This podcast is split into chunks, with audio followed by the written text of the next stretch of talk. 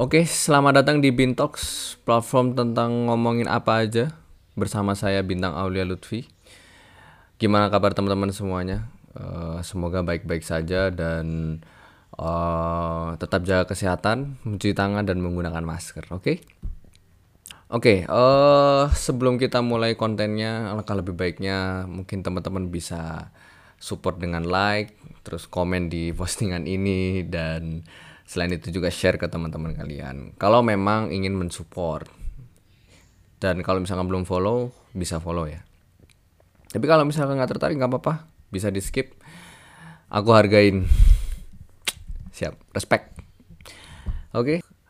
Pada hari ini kita mau membahas ya tentang bagian ketiga eh kita akan membahas tentang part ketiga dari social movement yakni pemberdayaan masyarakat ya. Sebenarnya istilah pemberdayaan masyarakat ini sudah sangat lumrah di tengah masyarakat ya. Di apa ya namanya di tengah-tengah kita mungkin sering terdengar gitu pemberdayaan masyarakat. Mungkin teman-teman mahasiswa ya atau pemuda-pemuda sering apa namanya ya membuat program-program terjun ke desa atau ke sebuah kampung Eh, mungkin gak asing lagi dengan istilah pemberdayaan masyarakat. Namun, apakah istilah pemberdayaan masyarakat ini sesuai dengan literatur-literatur yang ada? Maksudnya sejalan nggak programnya? Atau ternyata sebenarnya yang kita lakukan ini adalah uh, program yang bukan pemberdayaan masyarakat tapi cabang social movement yang lain gitu. Karena kan masih ada charity, kemudian ada namanya filantropi dan kemudian uh, apa lagi itu? Filantropi sama satu lagi itu apa? Aku lupa. Jadi ada tiga kalau nggak salah ada cabangnya. Nah uh, aku mengambil definisi pemberdayaan masyarakat ini dari bukunya Bapak Agus Asmana ya. Uh, di mana uh, beliau ini menggagas buku ini tuh nggak cuma satu kalau nggak salah bertiga gitu. Dan menurut buku tersebut pemberdayaan masyarakat itu berasal dari kata power. Maksudnya kan kalau bahasa Inggrisnya kan empower yang dari asal katanya adalah power, kekuatan. Yang artinya secara harfiah adalah uh, kemampuan tenaga atau kekuasaan.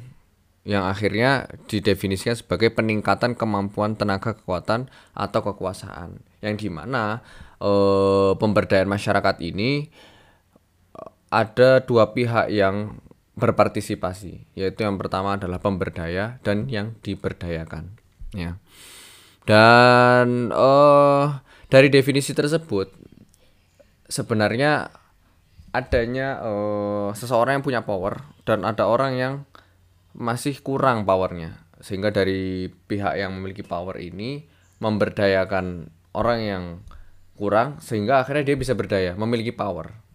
Jadi uh, konsep dasarnya seperti itu. Yang berarti outputnya adalah bukan uh, si yang diberdaya ini akhirnya ngikutin si orang yang lebih kuat gitu. Tapi dia bisa berdiri sendiri dan mungkin bisa jadi lebih kuat sama kuatnya atau uh, bertumbuh gitu. Jadi output akhirnya adalah bagaimana si yang diberdaya adalah menjadi orang yang empower. Nah jadi konsep pemberdayaan ini dikembangkan pertama kali pada tahun 1970 di daerah negara-negara uh, barat ya. Di mana konsep ini berasal dari pemikiran masyarakat barat ya yang lahir adanya ketimpangan kekuasaan uh, di mana sebagian manusia sangat berkuasa terhadap sebagian lainnya. Jadi ya mungkin ada kapitalisme dan segala macam ya.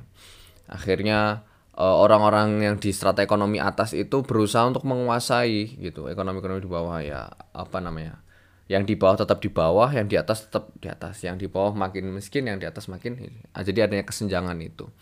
Di mana ada beberapa pemikir-pemikir yang akhirnya uh, berusaha orang-orang di bawah ini bisa berdiri dengan sendiri gitu ya. Nah, kemudian dalam pemberdayaan masyarakat itu ada kedua kecenderungan. Yang pertama adalah kecenderungan primer, yang kedua adalah kecenderungan sekunder. Nah, kecenderungan primer itu apa? Kecenderungan primer itu adalah proses pemberdayaan yang menekankan uh, pada proses pemberian kekuasaan, kekuatan, dan pengambilan kepada masyarakat yang lebih berdaya. Jadi uh, kecenderungan primer ini lebih ke banyak orang atau organisasi gitu ya, kelembagaan. Di mana eh, antar lembaga atau antar organisasi, antar komunitas ini memberikan kekuatan sehingga komunitas lainnya itu bisa lebih berdaya. Nah, kemudian kedua adalah sekunder. Bagaimana kecenderungan sekunder? Jadi itu upaya mendorong uh, atau menstimulasi individu untuk menentukan pilihan hidupnya melalui dialog. Jadi lebih ke personalnya yang dimotivasi agar dia bisa membuat keputusannya dia sendiri. Dia mau jadi apa? Dia mau jadi entrepreneur, dia mau jadi uh, akuntan dan segala macam. Itu perseorangan. Jadi itu yang dimasukkan kategori kecenderungan uh, sekunder. Jadi seperti itu. Jadi pemberdayaan ini uh, sebenarnya adalah gerakan sosial yang menurut aku cukup penting dan perlu diperhatikan. Kenapa? Karena uh, banyak banget uh, dana sosial yang terkumpul di kita gitu. Tapi uh, apa ya penyalurannya itu concern pada hal-hal yang sifatnya jangka pendek jadi yang jangka panjang ini mungkin dipikirkan, mungkin dibikin programnya. Tetapi uh, sampai saat ini perlu adanya peninjauan kembali. Apakah program-program ini itu sesuai dengan apa bahasanya ya? Literatur yang ada dan telah menggunakan riset yang memadai gitu. Terutama ini mahasiswa-mahasiswa yang kiranya uh, sering mengatasnamakan pengabdian masyarakat ya. Tapi sebenarnya aku kalau definisi pengabdian tuh apa yang mendefinisikan gerakan kita itu adalah pengabdian gimana ya? Uh, susah sih karena mengabdi ya. Mengabdi itu uh, menghamba kan abdi abdun. Sementara uh, ya namanya menghamba ya ke Tuhan gitu. Jadi kalau kita ya memberdayakan aja sebagai kita orang yang memiliki apa ya sebagai akademisi yang punya uh, kemampuan lebih dibandingkan eh, orang-orang yang akan kita berdaya kita kasih beberapa pengetahuan akhirnya mereka punya pengetahuan sehingga mereka bisa uh, mengelola pengetahuan itu sendiri gitu jadi uh, untuk pengabdian ya dipertimbangkan lah untuk istilah-istilah itu gitu.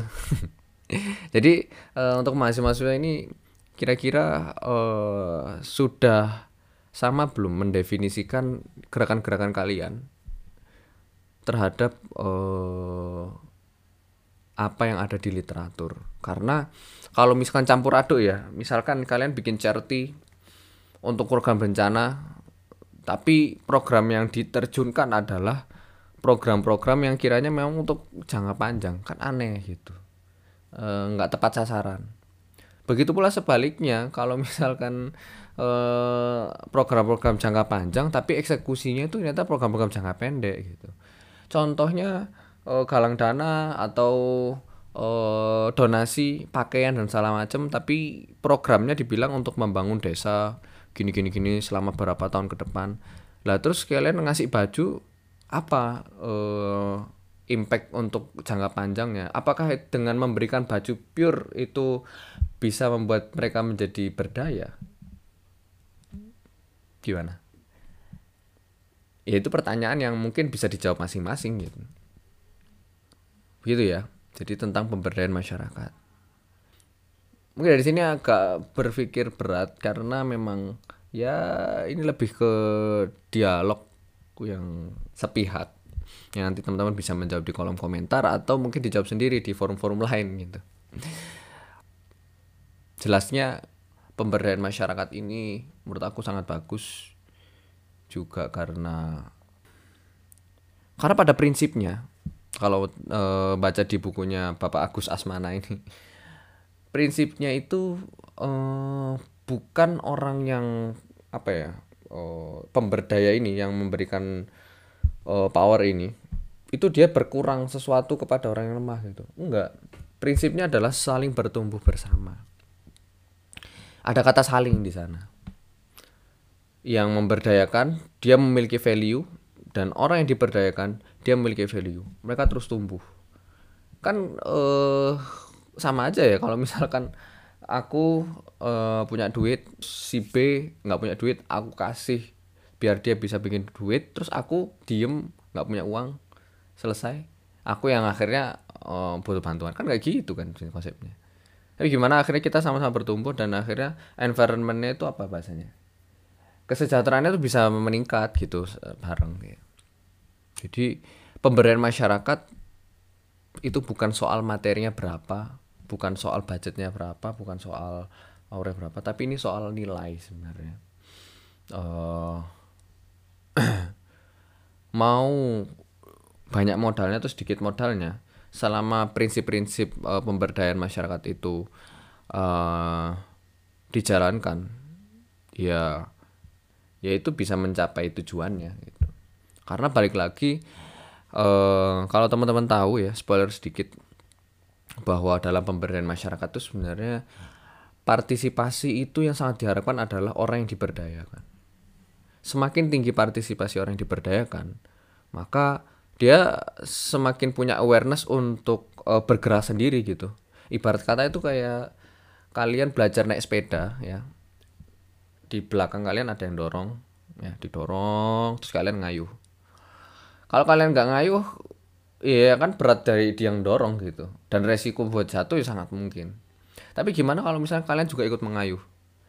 Yang dorong juga lebih ringan dan bisa semakin semangat untuk e, motivasi kalian terus gitu. Apalagi kalau kalian udah bisa ngayuh dengan kencang, otomatis kita, apa ya orang yang melatih kita itu dia hanya tinggal lihat aja ngontrol. Oh ya aman, awas di depan ada mobil atau gimana salah macam akhirnya semakin dia eh, turut berpartisipasi dalam uh, latihan itu ya semakin cepat dia bisa gitu. Jadi pemberdayaan masyarakat ini uh, aku rasa uh, definisi-definisi ini banyak yang membuat definisi itu. Yang sebenarnya definisi itu sudah melekat pada jenis-jenis uh, uh, gerakan sosial lainnya gitu Mungkin itu sih tentang pemberdayaan masyarakat. Kira-kira pendapat kalian gimana? Apakah program ini sebenarnya worth it untuk uh, social movement atau lebih bagus untuk galang dana dan menyalurkan itu aja? Karena uh, sebenarnya gimana pun semua punya niat yang baik, ya kan? Semua punya niat baik, nggak ada yang oh, dikatakan buruk. Hanya saja kan ini soal impact, soal dampak toisti kolom kommentaar. See you.